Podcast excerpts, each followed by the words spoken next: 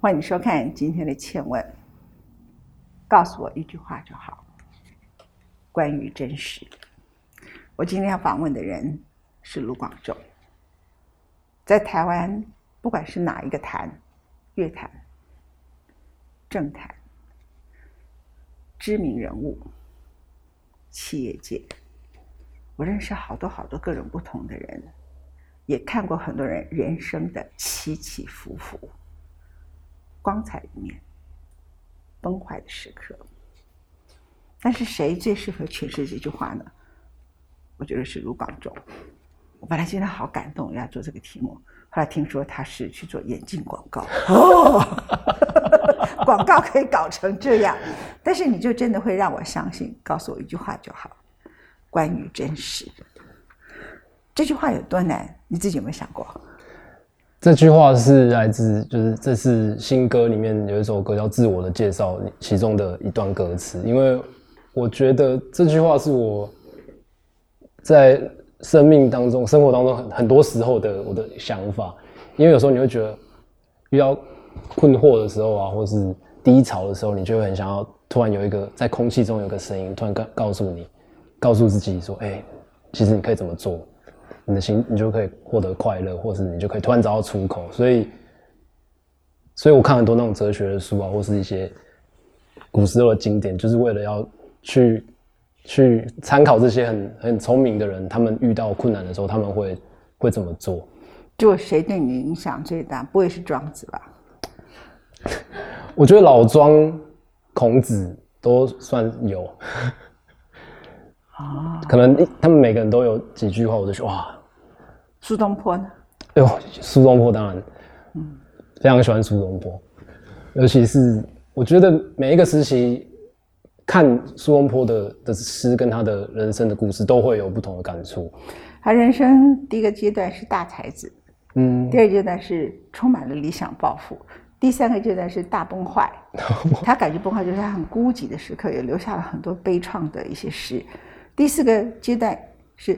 崩坏后的真正的更大的崩坏，可是他那时候反而感觉不是崩坏，嗯，他接受，嗯，到最后呢，他的人生已经到了末了，他最后被是放逐到海南岛叫禅州的地方，嗯，然后人们看到他说这个是大文豪，你想想在海南岛的人都认识他，那结果他们就说怎么看到一个这种大儒，他就背着一个背篓，那我当时看到这个情况的时候，我就觉得。你知道为什么要讲苏东坡故事讲这么长吗？为什么？因为我觉得应该有人去拍一个电视剧或电影叫苏东坡，然后找的男主角就应该长得像卢广仲，因为你很适合演后面这一大段，就是他最后就背了一个篓子，赤脚在田野里头大唱歌这样子，他最后是这样啊，他欣然怡然自得的就在海南岛长洲。你很适合去演那个角色，花甲男孩转东坡。呃，我刚才为什么会提到苏东坡？当然是有这样的一个好玩的情况。可是我就是很想跟你聊天，就是说，你在我认识你已经十多年了哈，二零一零年到现在，你样子也没变老，这在你的年龄是正常的啦。因为二十几岁到三十几岁不太容易老，最主要是你根本没有因为你成名。大成名，当时就有名，可是后来其实是大成名了。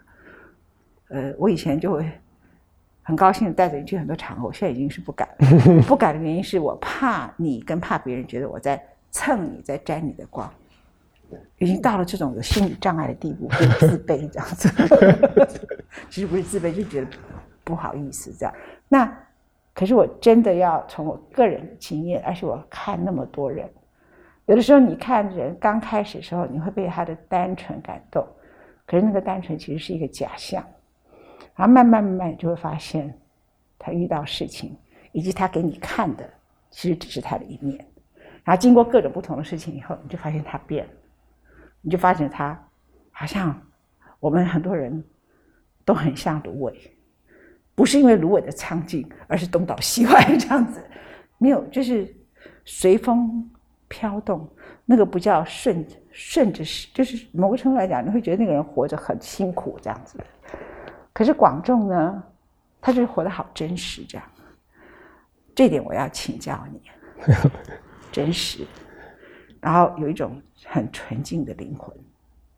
很多人是一大成名之后，他的创作会受限制，因为他自己个人的心去追逐了名跟利嘛。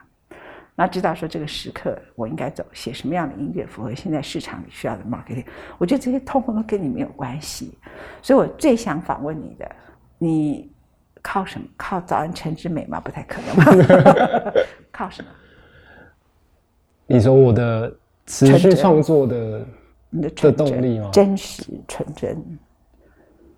因为就是会觉得，其实我从小就是觉得，就是哦，外在世界其实看起来很精彩，但是它就一直在变。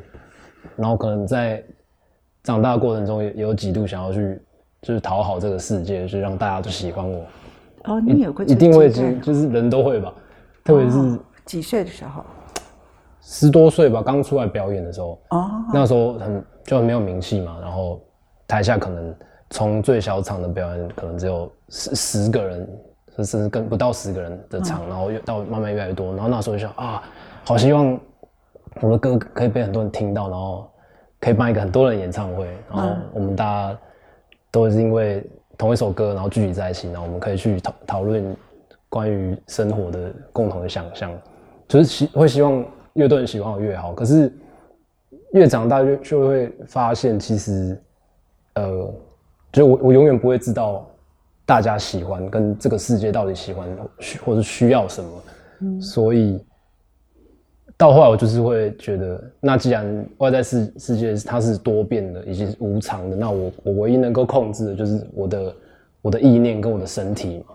那这刚好也也为什么我很喜欢道家，也是因为道家一直在讲，就是他们要性命双修，就是你要练你的性情跟你的身体健康。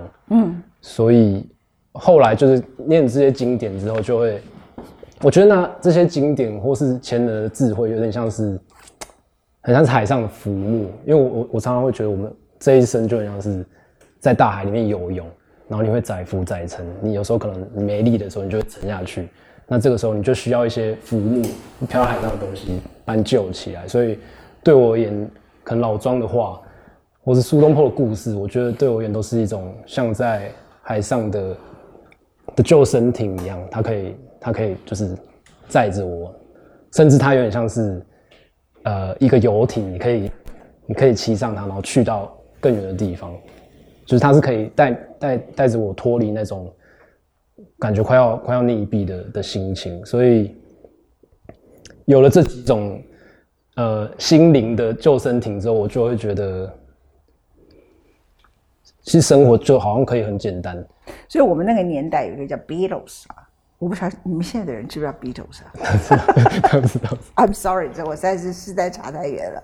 有一条歌叫 Yellow Submarine，所以你的 Yellow Submarine 是老庄。还有苏东坡，这蛮好笑的。这个庄子，你应该写一个 Yellow Submarine 的歌，类似这种节奏，然后把它变成庄子跟苏东坡的诗词，有没有很赞？这样 Yellow Submarine 这样。其实我都有呃默默的用它，就是把他们的思想灌进去我的的歌词呀，或者是音乐里面。对对，所以你的音乐就一直维持一种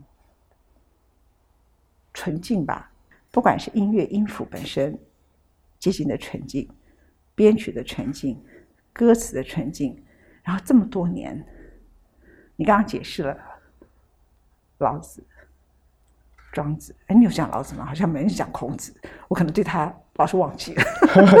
其实都有了，老老庄、孔子，他们其实对对都有很多很他们是你的潜水艇，你把他们突然变成了高，对啊他们那个高尖端的军事武器，浮木是你的浮木对游艇还是什么？水上摩托车，水 上对啊，很像水上摩托车。你 可以想象孔子骑水上摩托车，就还蛮蛮那个漫漫画的感觉这样。然后你的发型也不想变一下，不哦，不过有卷起来，有卷起来。你以前是西瓜头，有一次我的西施狗剪一个狗，说这很像你现在有卷起来的，烫头发。有了，我出道了十多年，中间其实我头发一直都有做一些微调，但是可能大部分的是其实他们不会发现。就像是其实我从第一张到我现在呃第六张专辑，其实我一直在音乐上有做一些自己自我挑战，然后跟突破。当然但这些改变可能也是大多数的听众可能也也不会发现，但是我就是会觉得，没关系，我自很多事情我自己不会啊，你的早安城市每跟你后面的音乐差很多，非常多，对，差很多，对，非常不同对这样子啊。那呃，我不晓得有没有人问你过你成名之累？成名之后，你有嗯觉得受到困扰吗？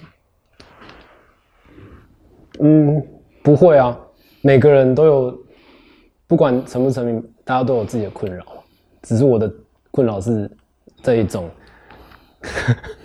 这答案蛮棒的哦。每个人不管成不成名都有困扰，对啊不成名有不成名的困扰。对啊，那个对加油站的打工人员，他有自己的烦恼。看心态。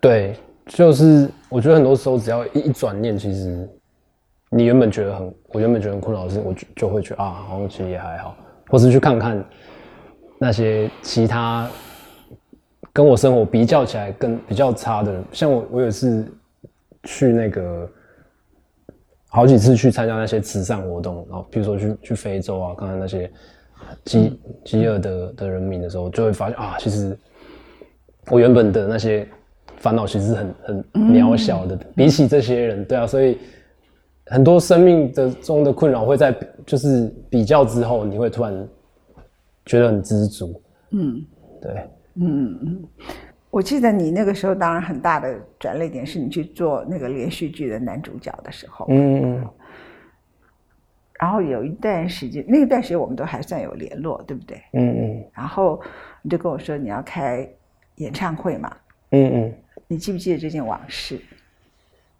记得，然后邀请你来看，然后我就很三八的以为，呃，哦，赶快去买票来支持你，你就很无奈跟我说妈，我的票早就卖光了，才知道你是秒杀。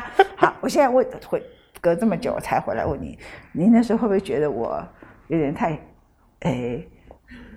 老人失智、秀逗，不进入状况，不知道你有多红，有眼不识泰山。不会不 会，我是一个几乎？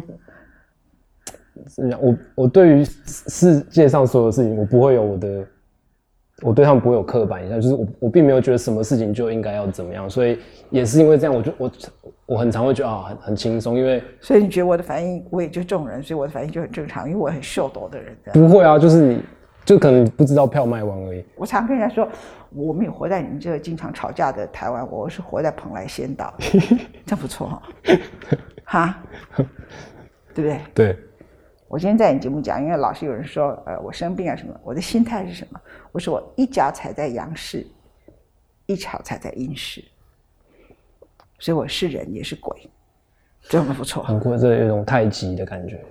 所以我是既是人也是鬼，既不是男的也不是女的，也跨性别。可是我还在工作，这有一句古老的话叫“江西赶尸”，这样听懂了没有？然后我在蓬莱仙岛解释我现在所有的状况。听起来很有一种道家一种顺应自然，然后维持在一种很平衡的状态啊，很 balance，因为不是很不是很男生，也不是很女生，我没有，既不是男的，也不是女的，对对啊，所以因为没都我既没有男性荷尔蒙，也没有女性荷那尔蒙，听起来很 balance 欸。很 balance。你走走在一个楼位，走在道，你走在道家的道上面，零，它是自动就变零。对对对，你知道蔡碧明跟我聊天的时候，因为蔡碧明是你介绍给我认的是，后来我跟他变成还不错的朋友哈。那蔡碧明呢，他就跟我聊天说，很大的主题都是你，他对你充满了母性，我都没有啊。虽然你叫我认我做干妈，你可没认他做干妈，他只是你老师，对不对？他老担心你没有女朋友，你知道这件事吗？对不对？他怎么回事啊？我说你没有男朋友，你都没有在担心你自己。你年纪那么大，他那么年轻，他没有女朋友，你在担心什么？而且他这个年龄，以他的状态，他想要找女朋友，他就会找。嗯，那他的知名度跟他现在状态，他找错了女朋友，那个女孩也很可怜，他自己也很可怜。嗯，我讲的会比较对？对。但我我觉得蔡老师的状况只是他，因为他就是很热心嘛，所以他可能因为我很常去那边上课，然后同时呃现场就会有一些他的学校的学生，他也会在现场，就是只要是单身的，他都很会很哦，那怎么会？怎么没有男朋友？没有女朋友啊？他他都会很啊，你们也跟他说，老师你也单身，你也没有男朋友，你为什么回我回应他？可能他是利他主义吧，就是他希望我希望我身边的人都很好的。你们你们好，我就我就觉得有有男女朋友就叫好啊，也也不一定。这个定义也很奇怪，对不对？也对啊，也不一定，对不对？好，那来谈你这次的专辑。好，暂停也是励志，生活是触礁搁浅，还是靠岸停泊？是顺境还是逆境？是自己来定义。哇，你已经变成是励志哲学在写歌词哎。就只是为什么这张专辑会叫励志论？我觉得跟疫情也有很大的关系吧。因为，嗯，对，疫情突然来，然后就这两年，其实那个计划是完全被被打乱，然后我有很好几个月都是就是负收入，然后就说哇天啊，压力很大，因为有些房租啊跟什么欠欠钱要还呢。所以其实这个励志论不是因为我。我觉得我很励志，我觉得我可以来教大家怎么励志，而是其实我很需要有人来告诉我，哦，我应该往哪里走，就是我我需要那个励志的力量。然后在当中，我就我就重看了苏东坡的故事，然后他有一则故事，因为有几则故事，我觉得哇，这好励志哦。嗯，就是可能苏东坡有一阵子他很喜欢爬山，然后他会爬到那个那个山上，叫做应该是松风亭，嗯，松风亭的地方，然后他就突然有一天，他可能那天体力比较。不好，就比较累，所以他爬到半山腰的时候，他就望着山上的松风亭，他说：“啊，那我就在半山腰先休息一下了。”然后他休息完之后，然后他就回家了。他就觉得，为什么我一定要爬到山上才算是嗯达成目标，那样才算成功？我我为什么不能爬到一半，然后我知道自己不行了，然后我就回家？嗯，这样也是是不是也是某一种成功？所以我就觉得这个这个想法其实很励志，就是呃。很多时候，我会在我了解我自己的状况之后，我就知道哦，我现在的我可以我可以做到怎么样，那我就尽力去做，而不要去勉强自己，就是也不在其位不谋其政嘛。你自己觉得你应该去总统府月报讲话给他们大家，我没有开示他一下，然后唱一首歌来。没有，你还写了一首歌，普了街还是有点帅。普了街对。扑了街还是有点帅，有谁的人生不是大面积崩坏，跌倒也是励志。扑了街还是有点帅，有谁的人生不是大面积崩坏？如果你想把失败彻底的活埋，挖一个更深的出来。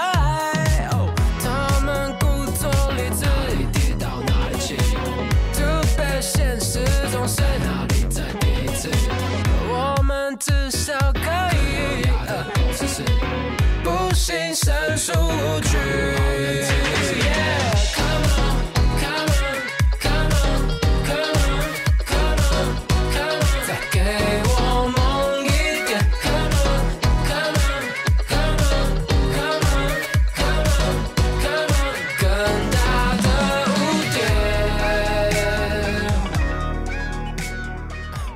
这首歌就是励志论，就专辑同名歌曲。然后它其实是我找了呃香港词人王伟文老师，他帮我写的。所以我们等于是定了一个题目，定一个题目叫励志。然后我们自己有自己的表述的方式。那他他会觉得，因为就刚我跟他聊，他他就是那种，呃，当他发生一个失误的时候，他就会去弄一个更大的，他就会忘记前面那个小失误。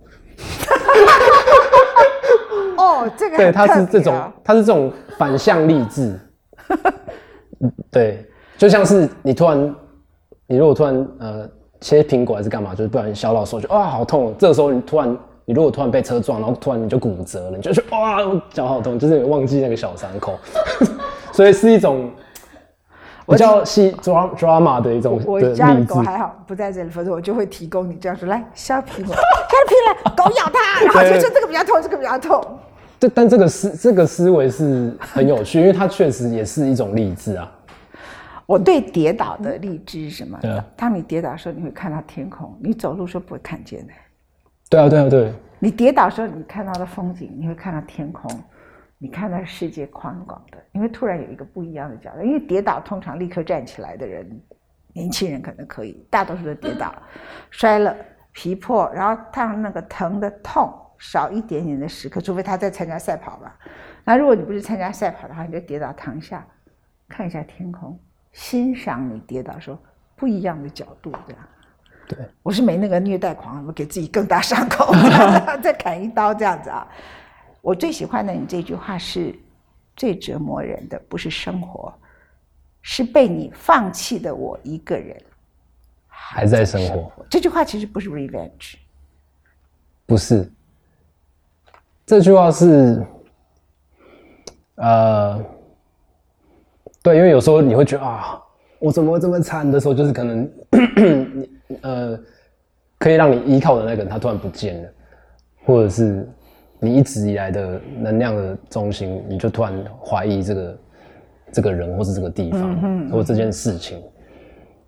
对，这个时候就会觉得啊，我一个人还在这边生活，还在努力，我就觉得啊，特别又更辛苦了。就是不会啊，因为你本来依靠别人的时候，你靠人家的能量，你自己的所拥有的能量，其实是一个，我比如说。一个靠别人的东西给你的火光，那个火光不属于你自己。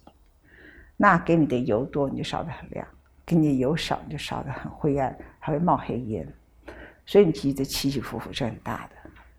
当你可以一个人生活，一个人生活还是有他的一些顺境逆境，可是你就突然回来你自己，那是很平静的，你不觉得吗？同意。所以我会觉得，其实我我的。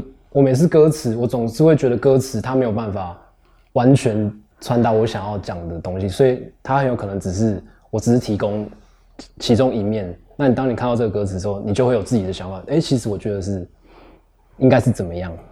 可能有的人会觉得一个人生活很酷啊，所以他可能他看到刚刚那那两句歌词，他就会觉得嗯，并不是这样。我觉得我一个人也可以很强壮。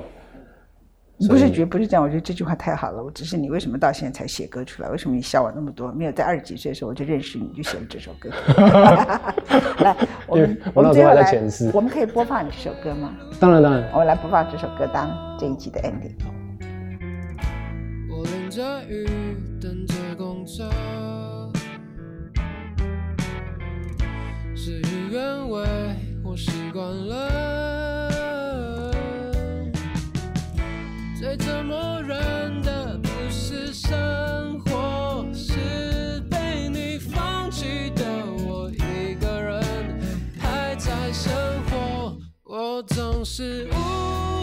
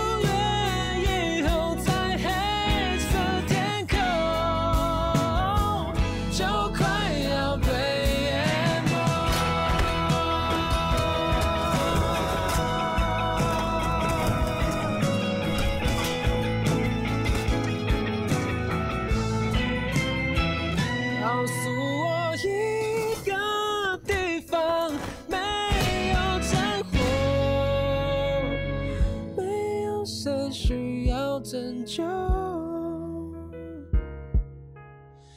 你会在哪等我？